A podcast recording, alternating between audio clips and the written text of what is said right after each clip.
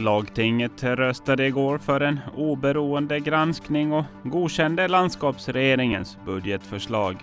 Ansgars vd Thomas Lindqvist tycker det är beklagligt att landskapsregeringen går till Högsta domstolen. Och idag tisdag, ja, då ska det snöa i princip hela dagen. Det här är några av rubrikerna i Ålandsnytt tisdag. God morgon! Olika historiebeskrivningar fördes fram om elhybriden när lagtinget på måndagen godkände landskapsregeringens budgetförslag där 13,3 miljoner euro viks åt skadeståndet. Efter omröstning står det också klart att lagtinget vill ha en utomstående utredning. Måndagens debatt var betydligt längre och mer känslofylld än remissdebatten i ärendet förra veckan. Men efter närmare fem timmar godkändes budgeten. Obunden samlingsförslag om att inte tillsätta någon oberoende granskning röstades ned med 19 röster mot 5. Att Centerns partiordförande Veronica Törnros i söndags avgick och att partiet också uppmanat henne att lämna talmansposten nämndes endast flyktigt genom Socialdemokraternas Nina Fällman. Centern har tagit tur med sin del i det hela och har arbete framför sig. De andra partierna och de andra parterna som var delaktiga i beslutet utgår vi ifrån att ska göra detsamma. Både förstås obunden samling och Hållbart initiativ som var med och tog det här beslutet. Det anförande som väckte flest reaktioner i form av repliker hölls av obunden samlings Markus Motar som försvarade den förra regeringens hävning av färjeavtalet. Och man brukar säga att man ska välja mellan pest och kolera. Jag skulle säga att här handlar det om att välja mellan pest, det vill säga genomföra det här kortrutsprojektet som hade blivit svindyrt, och en lindrigare sjukdom än kolera. Så var det i mitt fall. Marcus Måtars beräkningar gällande kortrutten fick skarp kritik från flera håll, bland annat av nuvarande infrastrukturminister Camilla Gunell, Socialdemokraterna. Hela incitamentet för att påbörja det överhuvudtaget handlar om att spara pengar. Pengar som kunde användas till sjukvård, till skola, till annat, för en billigare och effektivare och mer miljövänlig skärgårdstrafik. Det är liksom helt en annan bild som ledamoten Måtar målar fram av det som har skett. Och därför behövs ju den här objektiva granskningen. Det dröjde till slutskedet av debatten innan någon från Centern gav sig in i diskussionen om vems eller vilkas fel det är att Kortrutsprojektet slutade i ett så stort skadestånd. Du hör Centerns gruppledare Jörgen Pettersson. Jag vill på inget vis friskriva mig själv eller mitt parti från ansvar. Men jag vill hävda att den tiden som då rådde så gav faktiskt inga andra alternativ. Idag är det lätt att säga att man gjorde fel. Men det är lika lätt att säga att förspelet var lika fel. Och sist där Jörgen Pettersson som är gruppledare för Centern. Reporter här det var Felicia Bredenberg. Ja, I förra veckan så då meddelade landskapsregeringen att man avser att ansöka om besvärstillstånd till Högsta domstolen i det så kallade hybridmålet. Motpart i målet är ett konsortium bestående av Finnferris och Anskar. Thomas Lindqvist är VD för Anskar och han säger så här om att landskapsregeringen avser ansöka om besvärstillstånd. Är det, är det så att de verkligen går dit så då, då, då tycker jag att det är beklagligt. Både tingsrätt och hovrätt har i båda instanser avgjort ärendet helt och hållet till OLRs nackdel. Det, det, det, var ju fullt, fullt ut åt, åt andra hållet för landskapet.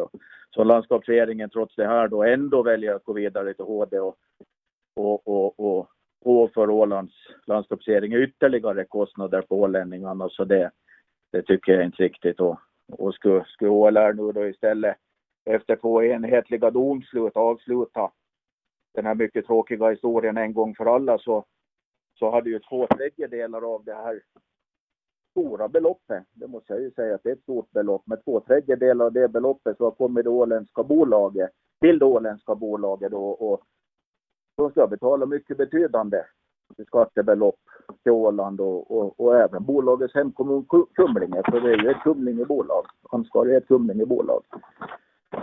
Och, och, går de då vidare så istället så riskerar ju landskapet då en fortsatt ränta om, om, om dryga 3000 euro per dag tills domen har vunnit laga kraft i sin helhet. Och, och går de vidare så kan det ju ta sex månader upp till ett år kanske två innan vi är där nu. Så, så som jag sa där, jag tycker att det räcker nu. Ta, ta sitt förnuft till fånga och, och så är det bra med det här och försök reda upp istället. Landskapsregeringen så säger ju att, att de motsätter sig inte skadeståndsskyldigheten. Så där finns det ju en skillnad från tidigare. Men beloppet ifrågasätter man. Va, vad tänker du kring det? Ja, som jag sa, det är bara till att läsa innantill vad, vad landskapet och, och ombud och tjänstemän själva har kommit fram till. Så, så det är ju spot on. Så vad är det då som de ska försöka med när de själva säger att här är beloppet? Och det säger Ansgars VD Thomas Lindqvist, reporter och Felicia Bredenberg. Ålands sjöfartsmuseum och Ålands jakt och fiskemuseum tilldelas varsitt verksamhetsbidrag för 2024 av landskapsregeringen. Sjöfartsmuseet beviljas 330 000 euro för verksamheten 2024. Dessutom beviljas 40 000 euro för museifartyget Pommerns löpande underhåll. Därtill utbetalas ett landskapsstöd till Mariannstad på drygt 80 000 euro för renoveringen av Pommern. Jakt och fiskemuseet tilldelas 70 000 euro för årets verksamhet samt 70 000 euro för fortsatt renovering av museibyggnaden. Landskapsregeringen beslöt även att betala ett stöd på 112 000 euro till Nordens institut på Åland, NIPO. Det är enligt ett avtal mellan Nordiska ministerrådet och landskapsregeringen där landskapsregeringen ska lämna ett årligt finansiellt stöd till NIPO. En man döms av Ålands tingsrätt för grovt rattfylleri till 70 dagars villkorligt fängelse samt 40 dagsböter som motsvarar 240 euro. Händelsen inträffade i januari 2023 då mannen har kört en personbil i Mariehamn trots att han druckit alkohol. Av ett blodprov framkommer det att mannen haft en alkoholhalt på 1,65 promille. Tingsrätten baserar sin dom på ett vittne och dess berättelse. Där framgår det att vittnet sett den dömde mannen köra bilen och nästan kört på två bilar. Den dömda mannen ska sedan ha vinglat när han klivit ur bilen och varit uppenbart berusad. Mannen bestrider brottet och hävdar att han körde bilen tidigare på kvällen då han varit nykter. Domen har inte vunnit laga kraft. Och så tittar vi till vädret. Idag tisdag kommer det att snöa i princip hela dagen. Det kommer lätt snöfall under dagen och till kvällen tilltar snöfallet. Temperaturen inleder kring 3 minusgrader och går upp någon grad till kring 1 minusgrad från eftermiddagen och resten av tisdagen. FMI varnar för halka i trafiken under hela tisdagen. Vinden den är frisk från ost till en början och avtar till måttlig vind från eftermiddagen. Imorgon onsdag väntas halvklart väder och en temperatur runt 0 grader och vinden imorgon är svag från syd-sydväst. Sjövädret för Ålands hav och Skärgårdshavet. Vind omkring ost 11 till 15 meter per sekund. I natt avtar vinden västerifrån och vrider på Ålands hav och Skärgårdshavet till sydväst mot morgonen 6 till 10 meter per sekund. Tidvis snöfall med måttlig sikt, annars god sikt.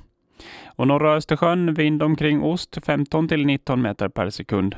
På östra delen av norra Östersjön upp till 21 meter per sekund. Mot ikväll börjar vinden avta. I början av natten 6 till 10 meter per sekund. Mot morgonen mest vind mellan syd och sydväst.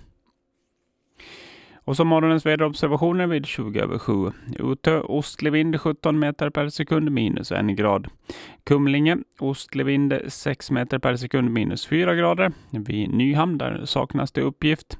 Märket ostlig vind 10 meter per sekund minus 3 grader. Och i Mariehamn är det just nu minus 3 grader. Och vattenståndet vid mätstationen i Fögle var klockan 07.20 33 centimeter över medelvattenståndet. Det här var Ålandsnytt i studion Dan Sjöblom.